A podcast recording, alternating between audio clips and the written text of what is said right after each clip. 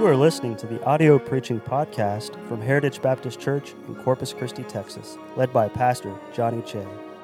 Our church is dedicated to serving Jesus Christ and reaching the world by going forward with the gospel. We pray that you will be helped and blessed by this message from God's Word. Now, looking at the book of Chronicles, I know what you're thinking. And in fact, I, I asked some of you this morning, I asked my wife last night, and I said, What do you know about Chronicles? And her answer was, "Mm, Not much. And then I heard different answers this morning. Oh, it tells the same stories. It tells the same stories as Kings and Samuel. How many would agree with that? It tells the same stories as Kings and Samuel? Yeah, okay. Um, some people say just, again, genealogies. A lot of genealogies. Okay, yeah, and he begat this person and he begat that person. What are those in there for? How do those apply to me? But let's just get down to the, to the brass tacks here. So the date it was written was 450 to 340 BC, somewhere in there. The time period that this book covers, because uh, like Samuel and Kings, it was originally one book, but it was split because of scroll length. So, Chronicles, all one story. It covers the beginning of time, so around 4000 BC, all the way up to 525 BC. Covers a long period of time. And the audience is the nation of Israel, but I'm going to be more specific. It was specifically written to the generation who was returning from exile in Babylon. And this is critical. This is highly significant to remember, to know the audience of the book. So think of where we left off in the book of 1st and 2nd Kings. Jerusalem has been burned. The temple, Solomon's temple, has been utterly destroyed, down to the foundation laid absolute waste. Israel has gone into exile, and according to the prophecy, they're going to be there for 70 years. That is how we left 1st and 2nd Kings. The book of Samuel and Kings and the vast majority of the prophets are all written to the generation that is going into exile at Babylon. Chronicles is written after the exile to the generation that is returning from Babylon. And understanding this jump in the timeline is vital to understanding the purpose of Chronicles. When you understand the jump in the timeline, it, it helps you understand a lot of what confuses and bores a lot of people about Chronicles. So think about it. When a person decides, I'm going to read my Bible through, cover to cover, there's one of two places where they usually get lost. One of them is Leviticus, because by the time you get to Leviticus, the, the story ends, and it's just law, law, law, law, law, and don't, don't boil a goat in its mother's milk, and you're thinking, noted. And you know, and you, you're doing all these different things, and so people get lost there. But then they make it through, and they get to First Chronicles, and they start reading all the begat and begat and begat and begat. Nine chapters. Nine chapters of genealogies. And then you get through that, and you think immediately, wait a minute. I'm reading all the same stories that I just read in Samuel and Kings. I just read all of this. Why are these stories being repeated? It's the same people, it's the same battles, same places, same enemies, and a lot of, in, uh, a lot of instances, even the same wording. And it's because of that, the book of Chronicles is one of the least known books in the Bible. Now, it's not unknown in its content. People know what it is because, yeah, it's what Samuel and Kings talks about. But it's unknown in its purpose. And it's easy to think because Chronicles contains the same stories as Samuel and Kings, they must share the same purpose. But that's very wrong. While it's true Chronicles tells the same stories as Samuel and Kings, and it often refers to it, it says if you want to know more about this story, go read Kings. And go read, you know, other, other books that have been lost to us today. But Chronicles tells the story, same stories, yes, but from a different perspective. Samuel and Kings are Israel's history from the perspective of the throne. Chronicles is from the perspective of the temple. It's really that simple. So you might want to write that down. Samuel and Kings is the story of Israel from the perspective of the throne. Chronicles is the perspective of the temple. And understanding this different perspective is going to unlock the door that will help you understand the purpose of Chronicles. A lot of the same stories, yes, but written from a different perspective and with a different purpose in mind. So here's what I'm bringing forward Chronicles is not just a copy of Samuel and Kings. It's not just like the Lord ran out of stuff to say, so he put it in. And there are other parts of the Bible that are repeated as well that the Lord uses for emphasis. The creation story is told several times. Saul's, um, Saul's conversion is told several times. The giving of the laws is told several times. But there are major differences between Chronicles and Kings and Samuel. And as we go through, I'm going to highlight those differences. We need to highlight, highlight those differences. And when you see those differences, uh, it's really going to help us answer that great question What is the purpose of Chronicles? Why is it written? Why is it there? Now, before we can see why it's written, we first need to see what is written. And it can be divided into five parts from what I have put here. So, part one is 1 Chronicles 1 through 9. And it's the records of Israel, genealogies. Part two is 1 Chronicles 10 through 29, and that's the reign of David. Part three is 2 Chronicles 1 through 9, and that's the reign of Solomon. And part four is 2 Chronicles 10 through 36, which is the reign of the kings. Now, I know that's a lot to write down. I can give you more of that as we go. So, you see what I mean about Chronicles? Right away, we're thinking part one is just not interesting. It's just all these genealogies. And then part two and three and four, the story of David and Solomon and kings, we, are, we already know that. But it's part five, the last two verses, the last two verses of Second Chronicles, the verses that we read. Those last two verses, part five, the return to Jerusalem, that's going to be a big turning point, a big key to unlock. So let's begin with our favorite part Part one, the genealogies. We're going to read them in their entirety. Let's go there to uh, 1 Chronicles chapter 1. Is he kidding? I don't know what's going on. Tell you what, let's just read the first verse. Can we do that? Okay. Let's just read the first verse. So the first nine chapters of First Chronicles are almost wholly given to recording names of people, starting from the very first man that ever lived. What's the first word of Chronicles? Adam. You can't really go back further than that, you know, as far as time is concerned. Adam, Sheth, or Seth, Enosh, Enoch. Now, wait a minute. Do you notice anything about verse 1? If we're talking about a genealogy here, Adam, what, what? Where's Cain and Abel? Isn't it Adam, Cain, Abel, Seth? But it just goes from Adam to Seth. So there must be a reason. And here's the reason the purpose of these genealogies is not to be exhaustive, it's to follow a specific line. And as you follow this line down, it's going to become more and more clear. Listen, Seth leads to Noah. Noah leads to Shem, Ham, and Japheth. But only Shem's line is followed in detail because Shem leads to Abraham, and Abraham leads to Esau and Jacob. And it talks about Esau for a little bit. But who do you think it's going to follow more? Jacob or Israel, right? So in chapter 2, you see Israel, his line leads to the 12 sons. Now think about it. Think, think about it.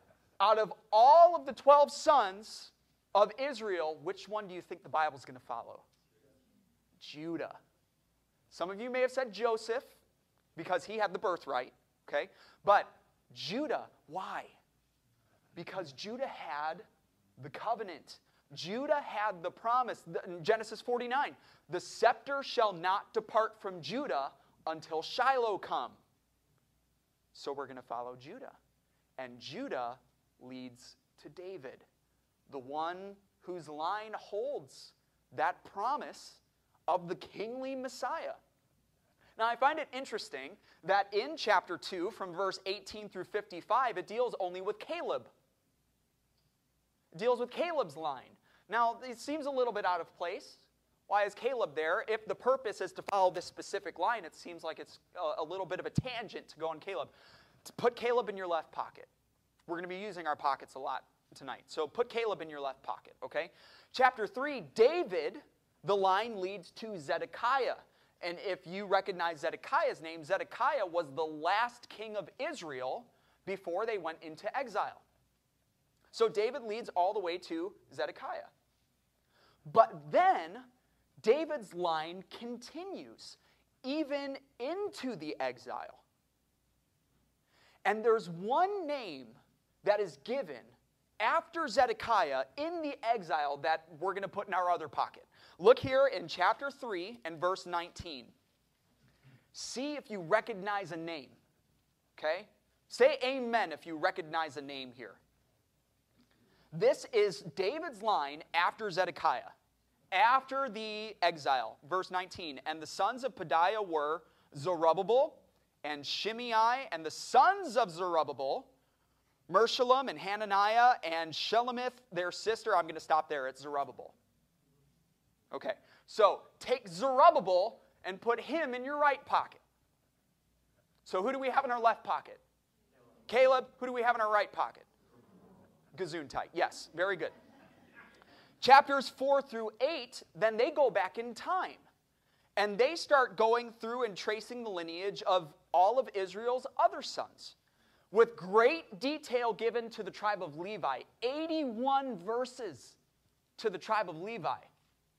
81 verses about Levi and Aaron and, and this priestly tribe. That's a long chapter right there, 81 verses. Um, chapter 8, verse 29 through 40, gives the line of Benjamin, which leads to Saul.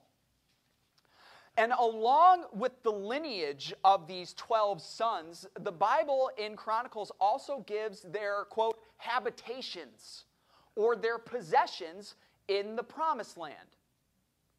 And chapter 9 is going to show us why. Chapter 9 is going to remind us why is it giving us the lineages and why is it giving us the habitations or their portion in the promised land? Because chapter 9 is all about the group of people who are returning from Babylon to Jerusalem. So, with the return from captivity, they would need to be reminded of which portion of land belonged to whom. And this explains okay, who's, where's Caleb? Left, left pocket?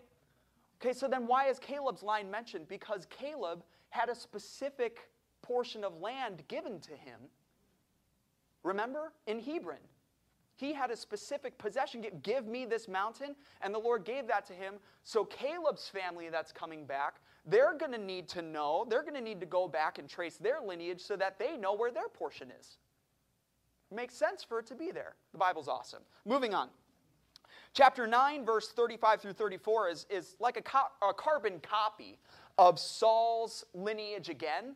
Uh, and it's because it's going to transition us into part two of the book, which is the reign of David. Now, in chapter 10, we truly begin to see the vast difference, the vast differences between Chronicles and Samuel and Kings. And from now on, I'm just going to refer to Samuel and Kings as the other books. Okay? So we're going to see a big difference between Chronicles and the other books. Chronicles tells us nothing about Samuel's anointing of Saul. Chronicles tells us nothing about Saul's reign. The only thing it tells us about Saul is his death that led to David being king. And chapters 11 through 29, the rest of First Chronicles, are all dedicated to David. Chapter 11 is David's coronation as king over all Israel. We're going to move through this pretty quickly. And just incredible accounts of his mighty men. Guys, if you like soldiers and military, just read chapters 11 and 12. Chapter 12, especially, has, is all about David's loyal army and these awesome descriptions about these men who can run as fast as deer in the mountains, and their face were like lions. And they were all loyal to David. And look in chapter 12, verse 38. All these men of war that could keep rank came with a perfect heart to Hebron to make David king over all Israel, and all the rest also of Israel were of one heart to make David king. Let's not make this complicated. The reason that all of Israel was of one heart to make David king is because God chose him to be king. Chapter 13 is the story of David bringing the ark of God to Jerusalem. That's his first act as king over all Israel. He says, My first act is going to be bringing God's presence to Jerusalem because he says in verse 3 of chapter 13, it was neglected during all the reign of Saul. It's not going to be neglected under me. Now, it doesn't go well. He puts it on a new cart. He doesn't carry it the way that he should. Uzzah dies and ends up staying with Obed Edom for three months. But then, uh, chapter 14, a bunch of victories over the Philistines. Chapter 15, he goes and he gets the ark the right way, brings it back with a lot of pomp and circumstance. And I mean, the ark is back in Jerusalem. And this is a big deal to David. This, this, this was the main thing to David, the only thing to David. The Bible is highlighting David's understanding if we are going to prosper as a people, our relationship with God has to be central. We have to bring the Ark of the Covenant, which is where God's presence sat we need to bring that back. It doesn't need to be sitting in, in a, a house somewhere neglected. We have to bring it back, and Chronicles is highlighting that. And it was so important to David. That's why in chapter 17, David says, We need to build a temple. I want to build God a house. I, we need to. I'm sitting here dwelling in a house of cedar, and God's, the, the ark is dwelling in a tent. No, that can't happen. We need to build something. We need to build something grand, something incredible. And what does God say? Thank you, but I'm going to build you a house. I am going to establish your throne forever through your line because of your love, because of the heart that you have. Your line will never be broken, and one day that seed of the woman is going to come through you. It's going to come through you, and his throne is going to be established forever. And your next son, Solomon, he's going to build the house for me. That all happens in chapter 17, very key chapters. So, chapter 18 through 20 keeps on talking about David's great military victories. And after every victory, the Bible shows us that David is spoiling the enemy and putting it aside. Save it, save it, save it, save it. Amassing all of the treasures for the temple. Chapter 21 is a story where 2 Samuel leads off, actually. It's not, not far before David's death, and it's David's sin of numbering the people. Remember how he numbers the people and a plague comes on them? And the only way the plague can be stopped is he purchases a threshing floor from a man named Ornan. And he purchases that threshing floor and he builds an altar there, and the plague is stayed. That all happens in chapter 21. Chapters 22 through 29 all have the same focus, and it's David and the temple. David and the temple. Chapter 22 is all the materials that David saved for the temple stones, iron, brass without weight, cedar trees, gold, silver, workers, jewels. Uh, he commissioned Solomon, hey, after I die, use this to build the temple. Why? Well, th- with that many riches, there would be some temptation to use it for other things. This is for the temple. That is why we're doing this. Chapter 23, David orders the Levites for the temple. Chapter 24, he orders the priests for the temple. Chapter 25, he orders the musicians for the temple. Chapter 26 and 27, any other office that was needed guards or porters, treasurers, supervisors. There were monthly shifts of 24,000 men, and each shift had a leader that would come every single month to guard the kingdom and guard the temple. It talks about his cabinet.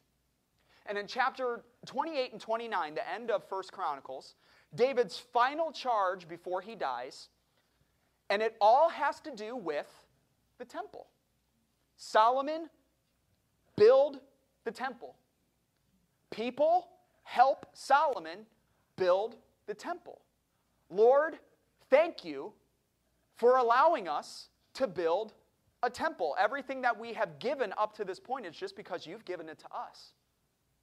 And David dies. Now, wait a minute. Wait a minute. David's dead, right? What about David running from Saul?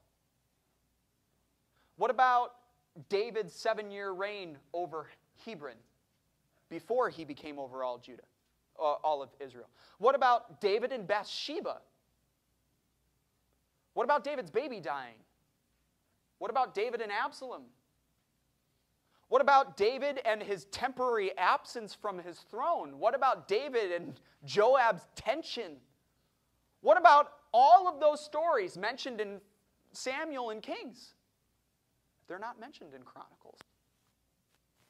In fact, the only sin of David that's mentioned in Chronicles is his sin in numbering the people. We took Caleb out of our left pocket, right? Let's put that in. Kings and Samuel covered David's entire reign, both good and bad. Chronicles mainly focuses on David and what? The temple. You're following. Mainly just focuses on David and the temple, which Samuel and Kings really doesn't talk about at all. It mentions that David is preparing for the temple, but not this detail. And this pattern continues in Second Chronicles with, with the reign of Solomon. Chapters 1 through 9 cover Solomon's reign over Israel, but the main focus is Solomon building the temple and dedicating the temple. There's no mention of his multiple wives, there's no mention of his idolatry. So, in the other books, the sin of David and the sin of Solomon were in many ways highlighted, were they not? I mean, they were laid bare for everybody to see. In Chronicles, they're barely mentioned, if mentioned at all. And that leads up to part four, the reign of the kings, which is chapter 10 through 36. And it covers the period of history from the dividing of the kingdom all the way to the exile. And didn't we read about that in the Kings? We read about that in the book of Kings. But here we find another huge difference. Chronicles doesn't mention any of the northern kings unless it's absolutely necessary to tell the story of the southern kings. But it doesn't mention, it barely mentions any. Are you all right over there? Yeah, we're good. Barely mentions any of the northern kings. Only if it's necessary to talk about the southern kings. Kings focuses on both kingdoms. Chronicles only focuses on Judah and the kings there. And as this focus remains on the kings of Judah, you see the pattern continuing from David and Solomon. All 20 kings and one queen in there, but all 20 of the rulers are mentioned, but in every single story of each king, the temple is the focus. And it breaks my heart not to be able to go deep into this, but we just don't have the time. You're going to have to read it yourself. And trust me, when you read about these 20 leaders in the southern kingdom, you will see everything is focused around the temple. And I read Second Chronicles during the afternoon. I wrote, I wrote this down. So think about this. Uh, it talks about Rehoboam, uh, talks about Abijah, really talks about Asa. And it spends a lot of time on Asa. You know why? Because Asa renewed the altar and brought treasures to the house of God. Now, it talks about one of Asa's sins because Asa's sin um, involved removing those treasures from the house of God. Talks about Jehoshaphat, spends a lot of time on him. You know why? Because he reinstituted a lot of the worship in the temple. In fact, he sent Levites and priests all throughout the land of Judah to teach people the law. And that has to do with the temple, that has to do with the house of God, that has to do with the relationship with God. So it spends a lot of time on him. Jehoram, bad. And why does it say he's bad? Because he instituted idol worship instead of the real worship in the temple. Ahaziah, bad. Athaliah, horrible. And she was the queen. Joash, think about Athaliah. Athaliah, the queen, comes up and tries to murder all of David's royal line, but Joash is saved and spared, and he's hidden, where do you think? In the temple for six years. And so when Joash comes up after, his, after Athaliah, he repairs the temple. Amaziah and then Uzziah. Uzziah, the only sin it talks about about him is he made himself a priest. He walks into the temple and starts doing the priest job. Well, the Chronicles is going to talk about that. Jotham talks about Ahaz. Ahaz shut the doors to the temple, Chronicles says. Ahaz's son Hezekiah opens the doors, repairs the temple, reinstitutes the Passover, breaks down the altars. Hezekiah's son Manasseh rebuilds those false altars. But then he repents and he ends up breaking all those down. Then there's Amos. Then there's Josiah. We all know about Josiah, that boy king. And it spends a lot of time on Josiah because he, again, repaired the temple and brought things back. Then there's Jehoahaz and Jehoiakim, which led to the first exile, and then Jehoiachin, which led to the second exile, and then Zedekiah, which led to the third exile, with the temple being completely destroyed, burned, taken away, done. The house of the Lord, which is obviously the focus throughout all of the kings that it's talking about in Chronicles, is now gone, done.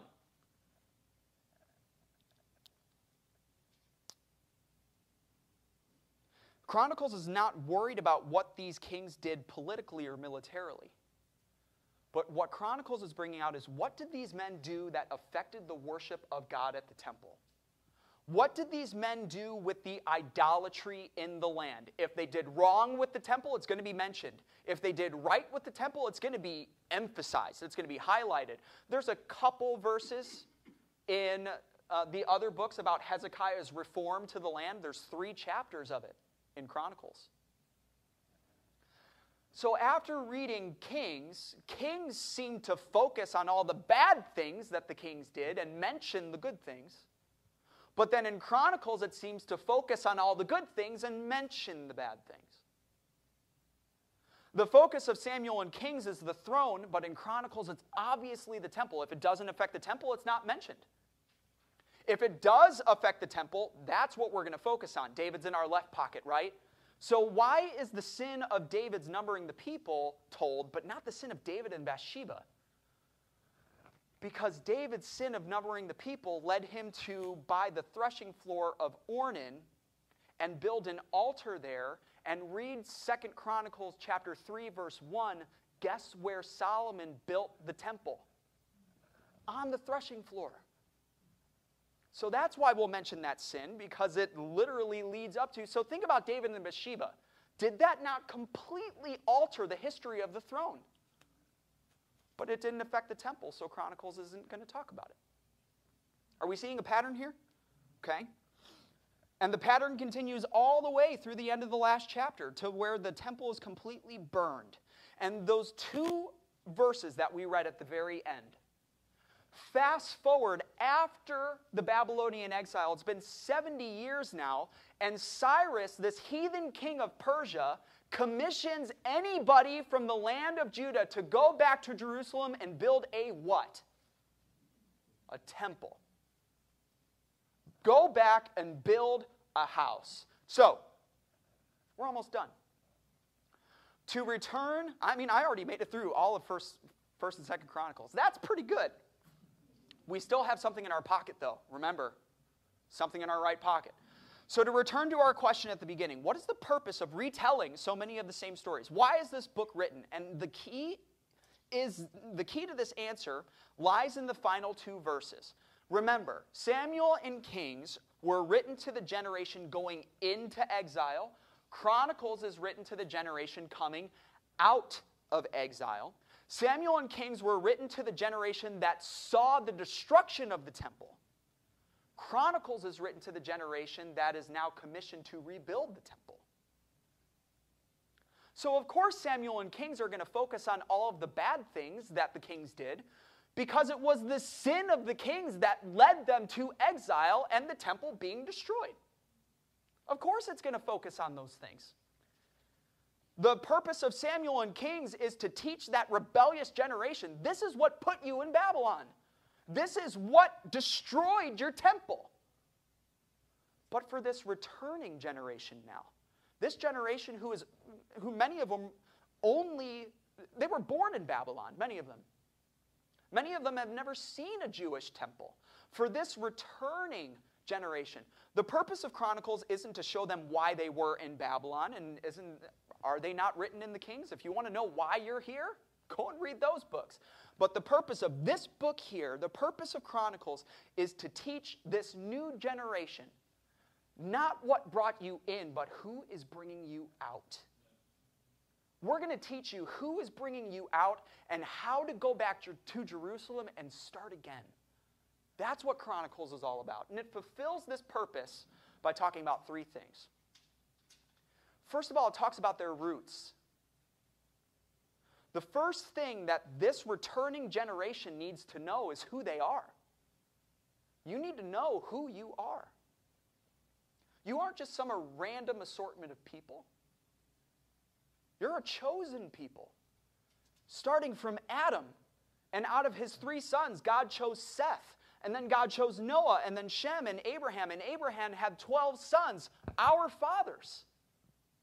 Your, this generation, our fathers, out of all the people on the earth, God chose our fathers to have a covenant with.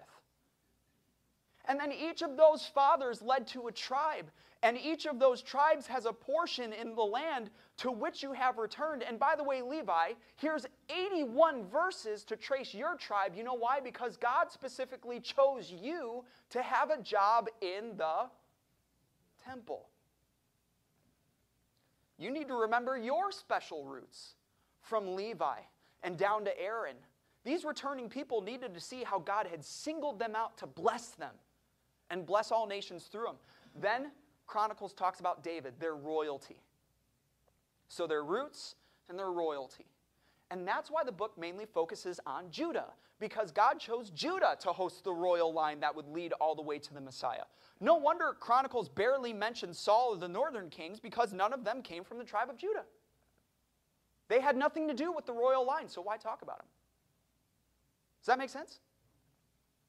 The royal line began with David and then went to Solomon and then Rehoboam, all the way through Zedekiah, Zedekiah, to where the exile began. But now they would have to see, even after exile in a foreign land for 70 years, God has guarded the royal line of David. As they read through the stories of Chronicles, they would see over and over how even when the king was bad, God stayed faithful to his covenant. You, they would read about wicked kings like Jehoram when they forsook the Lord and defiled the temple. But the Bible says, Howbeit the Lord would not destroy the house of David because of the covenant he had made with him.